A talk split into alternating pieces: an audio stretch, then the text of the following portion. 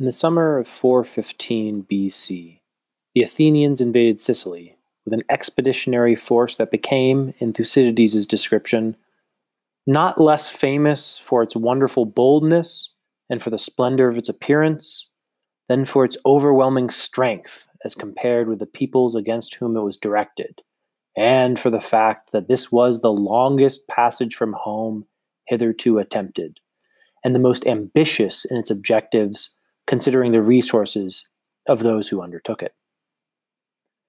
Conceived by the young, ambitious, and daring Alcibiades, it soon fell to the old, cautious, superstitious general Nicias to lead the Athenian forces against the great Sicilian democracy of Syracuse. Two years later, the expedition had ended in disaster. They were, in Thucydides' phrase, destroyed with a complete destruction. Their magnificent fleet destroyed, the young men who had grown up during the peace of Nicias, who had gone to war with such high hopes and ambitions, almost all of them cut down by the em- enemy in Sicily, starved to death, or sold into slavery. As Thucydides notes at the beginning of Book 8 of his history, waves of disbelief, anger, fear, and despair swept over the Athenians when they heard the news. They saw that the destruction of their massive fleet and army in Sicily would encourage their subject states to revolt and their enemies to press the advantage back in Greece. But, true to their character, to be born into the world never to rest and never to give rest to others, the Athenians rebounded quickly. As Thucydides writes, Nevertheless, with such means as they had, it was determined to resist to the last, and to provide timber and money and to equip a fleet, equip a fleet as best they could, to take steps to secure their confederates, and above all Euboea, to reform things in the city upon a more economical footing, and to elect a board of elders to advise upon the state of affairs as occasion should arise. In short, as is the way of democracy, in the panic of the moment they were ready to be as prudent as possible. These resolves were carried into effect at once. Two years later, in 411 BC, the great poet Aristophanes performed his latest comedy, Lysistrata, at Athens during its great religious and cultural festival in honor of the god Dionysus. The war is going badly, and accordingly, political tensions within Athens are running high. In several of his earlier plays, Aristophanes had ridiculed the pro war faction in Athens, including the demagogue Cleon, celebrated the joys of domestic and rural living, and imagined the miraculous conditions that will be required to achieve and enjoy peace again. The Lysistrata is another one of these so called peace plays. But, with the Spartans fortified at Decelea, the Athenian Empire on the brink of collapse, and the city of Athens itself at risk of descending into civil war, Aristophanes cannot use his comedy to directly accuse one villain or one faction within the city and still remain a responsible citizen of Athens. So, what's a comic poet to do? After all, as we've already seen this semester, Aristophanes the comic poet is not merely a comedian. Not merely a comedian, at least if a comedian is merely someone who tells jokes or writes ridiculous scenarios in order to amuse us. Aristophanes is far more than this. As a comic poet, he has a di- distinct vocation, which certainly includes but is not limited to humor. In The Clouds, Aristophanes appears as the defender of the city of Athens against an intellectual and moral threat. The new scientific and sophistical movements embodied by the middle aged Socrates. In The Clouds, the poet Aristophanes accused the philosopher Socrates of atheism and injustice, showing us that by teaching natural science and sophistry without regard for piety and justice, Socrates has corrupted the youth and weakened the city as a whole. Aristophanes, in effect, blames the vices of Athenian culture at the time the overweening ambition of the new Athenian empire, the sophisticated contempt for the traditional understanding of justice and the gods that is expressed by the Athenian envoys in the Melian dialogue, on Socrates the philosopher, Socrates the scientist and sophist. Perhaps he was also warning Socrates that if he doesn't change his ways, he will come to a bad end. suffering at the hands of the young men whom he has taught to be unjust and impious, or at least suffering at the hands of their angry fathers. We will be wrestling with this accusation against Socrates for the rest of the semester as we turn to Plato's Republic, which, I will suggest, should be read as, among other things, an extended defense against Aristophanes' accusation. For now, let's think about how Aristophanes' vocation as a comic poet takes shape in the Lysistrata. Let me suggest that we think about his vocation in two broad ways. First, I think here he repl- reprises the role that he played in the clouds as defender of Athens in and through this comedy, the Lysistrata. The question remains against what or against whom is Aristophanes defending the city? Secondly, I will be suggesting that Aristophanes in the Lysistrata is a kind of apocalyptic poet. I'll explain what I mean by apocalyptic near the end of this lecture. For now, let's note a chief difference between this play and Aristophanes' other plays. In The Clouds, Aristophanes singles out Socrates, a real life historical person who is almost certainly sitting right there in the audience, and makes him the center of his drama, the simultaneous object of ridicule and accusation. In some of his other peace plays, for example, The Knights, Aristophanes had put contemporary political leaders, including Cleon, Nicias, and Demosthenes, on stage to ridicule them and to warn his fellow Athenians about their vices and follies. But Aristophanes is more circumspect here in the Lysistrata. As I mentioned, he needs to be indirect here, given the especially tense political atmosphere and dangerous military situation of the time. Moreover, he chooses to cast his characters in the way that he does because the Lysistrata is, at the end, a play about unity, about the restoration of unity. The reunion of wives and husbands, separated by military service, the reunion of the parts of the city at odds with each other ever since Pericles brought the rural re- residents of Attica in behind the walls of Athens and told the citizens that they needed to focus on their navy while allowing the Spartans to pillage their countryside and even the reunion of the cities themselves, Athens and Sparta and the others, whose unity in defiance of Xerxes during the Persian Wars had been replaced by a terrible disunion, the greatest motion that had ever stirred the Hellenic world, not against a common enemy, but against one another. Aristophanes, for the most part, avoids his usual in your face depiction of actual particular Athenians on the stage because while he does need to ridicule his fellow citizens for their own good, he knows that he cannot do so in his usual manner. So, what does he do? First, he places the women of Athens at the center of his, his play as the comic heroines. Athenian women were traditionally excluded from public life and, and political decision making. They were in charge of the management of the household, and not only did they not have any say in matters of state, they did not, for the most part, even appear in public, except on special festival days and female only religious celebrations. From the opening lines of the play, Aristophanes makes sure that the women embody all the stereotypes that an Athenian man would believe about women. At least, almost all of the women in the play embody these stereotypes. We'll have to think about the character of Lysistrata and what sets her apart from her fellows. Her name, by the way, Lysistrata means disbander of armies, the one who disbands or, uh, loosens armies. As for her character, let me f- pose a few questions now, uh, which you might take up in our discussion. Here are my questions. Is Lysistrata subject to the same stereotypical vices as the other women in the play? Is she ever the object of laughter? Do we ever find ourselves laughing at anything that she does or anything that happens to her?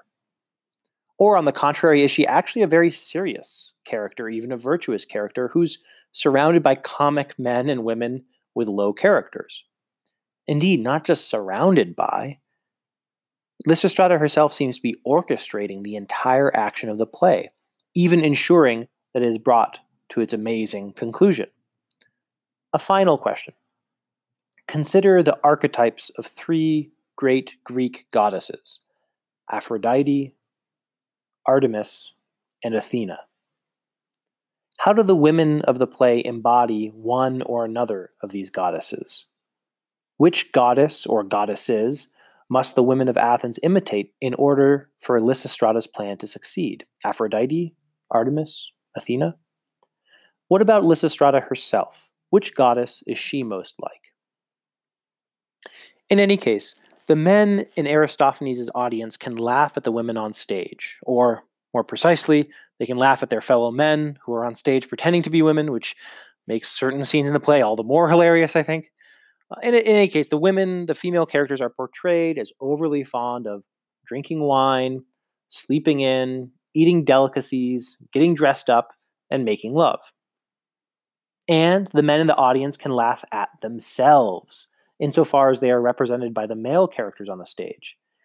Everyone can relax and enjoy the humor, in no small part because it is generic. It is about women and men, not about these women or those men. And it does include some truly ridiculous scenarios, as with when one woman who who's tired of uh, Lysistrata's plot to withhold sex from their husbands, she tries to sneak out of the Acropolis on the pretext that she's about to give birth, only to be discovered as having stuffed a helmet under her robes, right? Or later, when the other another woman, Myrrhine, her husband Kinesias, begs Myrrhine to come out of the Acropolis and do her wifely duty with him. And so Myrrhine excites him and tortures him with endless delays and excuses that, you know, first she has to go fetch a mattress, uh, then a blanket, uh, then a pillow, maybe some perfume, and so on and so forth. And he is, uh, to say the least, impatient. But for all the humor, there is a looming crisis, a crisis that provokes Aristophanes to write the play, a crisis that must be resolved by the play. Here we need to think about how Athens is disordered by the war that they have been con- uh, that that they've been fighting in all these years. How the war has corrupted Athens. How the good life, the happy life, the ordinary life of Athens has decayed during and because of this war. And we need to think about how Aristophanes is serving as the defender of Athens. To repeat an earlier question, if Aristophanes is defending Athens, then against what or against whom is he defending the city? Let me build on this question a little bit. If he is not defending Athens against a particular villain here, as he did against the scientist and sophist Socrates in the clouds, and against the demagogue Cleon in the Knights, then against whom is he defending it? Or is he rather showing us something about what's within each of us? Is he defending Athens not against a particular roguish character or particular foolish policy, but instead against some force in human nature that has manifested itself in, in the Athenian Empire at this time in a, in a dangerous way. Is he defending Athens against a perversion of Eros, or perhaps against a perversion of the political life? Let me make a few more suggestions. Athens at the beginning of the Lysistrata is disordered. The city as a whole, and as a result, its parts, the households within it, the marriages and families, are disordered. Or is it the other way around? The disorder of the city, the hubris and ambition of Athenian politicians to convert their humble polis into an overweening empire, this has taken the husbands from their wives and has left the young women of the city with no young men to marry. But the restoration of the good order of the city, and also the restoration of the good order of the household comes about in this comedy through an even further disordering. Here we can see the comic logic of Aristophanes. The city is reordered through disorder. The political and familial orders that have become so confused that, have, that only a revolution in the sexes can restore it to its health. But notably, the revolutionary disordering that occurs in the comedy is done for the sake of the restoration of the normal order. The Lysistrata is sometimes interpreted today as a pacifistic or a feminist play, and it certainly celebrates the goods of peace over the deprivations of war, and it certainly gives women their due, much more so than they were given in Athens at the time, especially that most remarkable woman, the goddess like Lysistrata herself. But Athens, at the end of the Lysistrata, is to return to its normal pre war state of affairs, husbands and wives and their households together, the Greek cities at peace with each other, at least for now. In closing, I'd like to invoke two scholars who can shed some further light on the Lysistrata in somewhat different ways. The first is going to address the elephant in the room, which I've so far hardly mentioned at all, which is to say, the indecency of the play. The second scholar will allow me to explain what I mean when I said earlier that Aristophanes is an apocalyptic poet. First, then, a quote from the political philosopher Leo Strauss, who wrote a book called Socrates and Aristophanes. Strauss writes there that the Lysistrata is, quote, at the same time the most indecent and the most moral, most harmless, or least revolutionary of Aristophanes' plays. Perhaps this fact accounts for its singular popularity.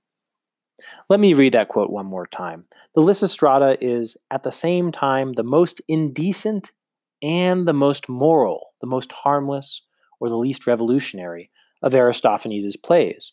Perhaps this fact accounts for its singular popularity. The play, Strauss writes, is most indecent because it takes what should be most private, that is, human sexuality and the sexual relationship between husband and wife, and makes it public, parades it in all its facets before the eyes of the audience. But at the same time, the play is also most moral in the sense of being the most harmless or least revolutionary. The goal of Lysistrata's outrageous, apparently revolutionary plot, conspiring with all the women of Greece to withhold themselves from their husbands, and, separately, seizing the Acropolis of Athens where the treasury is kept, so that the men can't keep paying for more ships to keep fighting in this war. The goal of all of this is, as I already mentioned, the restoration of marital and political harmony. Second, I'd like to draw from the great literary critic Louise Cowan specifically her essay in The Terrain of Comedy, which is called Aristophanes' Comic Apocalypse. Cowan reads the topsy turvy comedies of Aristophanes as proto Christian, for the greatest and truest comedy of all is the story of the world redeemed by Christ. Just as there will be a new heaven and a new earth, so also in Aristophanes' plays do we get a glimpse of what awaits us in heaven except it is not in a new heaven and a new earth, but in what Cowan calls the transformed actual city, Athens redeemed. And, true to form, Aristophanes uses very earthy, very bodily images to show it to us. Cowan notes that each of Aristophanes' peace plays, the Acharnians, the Peace, and the Lysistrata itself, each of these peace plays has its own dominant metaphor for the ecstasy of blessedness. In the Acharnians, it is wine. In the peace, it is a banquet of food. And in the Lysistrata, it is sex. And specifically, it is sex within marriage. Although several perversions of sex, rape, infidelity, homosexuality, and masturbation, are all mentioned throughout the Lysistrata, none is ever seriously con- entertained by its characters as a course of action for the men or women to overcome the comic conclusion of reunion with one another, to avoid that comic conclusion. In any case, sex within marriage in the Lysistrata is Aristophanes' metaphor for the ecstasy of blessedness. Its restoration corresponds not just with peace in the ordinary sense, the cessation of the war, but with what Cowan calls a transformed spiritual condition. Cowan writes that Aristophanes in the Lysistrata, quote, shows how peace may be restored to the political life of an er, entire city and, in fact, all of Greece. And the way is through sex, lovemaking between husband and wife, within the family, in a harmonious and ordered city. The grossly exaggerated sexual language and sexual gesture of the Lysistrata become the carrier for love between husband and wife, the inner life of desire, the sacredness of the home, the harmony and order of the city, and finally, even the outreaching agape by which one loves one's enemies. Agape, the Greek term for charity, caritas. As Cowan notes elsewhere in this essay, An apocalypse, in its root sense, is an uncovering, a disclosure, a revelation of final things, not so much at the end of time as outside of time. Cowan speaking about the etymology of the word apocalypse. The final book of the New Testament, which we normally call Revelation or the Revelation of John, is titled in Greek Apocalypse. An apocalypse is an unveiling or a revelation, a laying bare of what is fundamental or true. How then is Aristophanes an apocalyptic poet? Cowan has suggested that he provides us with a kind of pagan comic foretaste of paradise, what else does he reveal? What does he reveal to us about the good life that may be hidden otherwise, with, without uh, his kind of comic fantasy there to, to expose it? What does he reveal to us about the purpose of marriage, of the household, of the city? What does he reveal to us about the nature and purpose of Eros? I think that's a good place to stop. Although the Lysistrata is much more concerned with rosy lips and cheeks than with the marriage of true minds, Nevertheless, let's actually conclude with Shakespeare's sonnet 116. Let me not to the marriage of true minds admit impediments. Love is not love which alters when it alteration finds, or bends with a remover to remove. Oh no, it is an ever fixed mark, that looks on tempests and is never shaken. It is the star to every wandering bark, whose worth's unknown, although his height be taken loves not time's fool, though rosy lips and cheeks within his bending sickle's compass come. Love alters not with his brief hours and weeks, but bears it out even to the edge of doom. If this be error and upon me proved, I never writ, nor no man ever loved.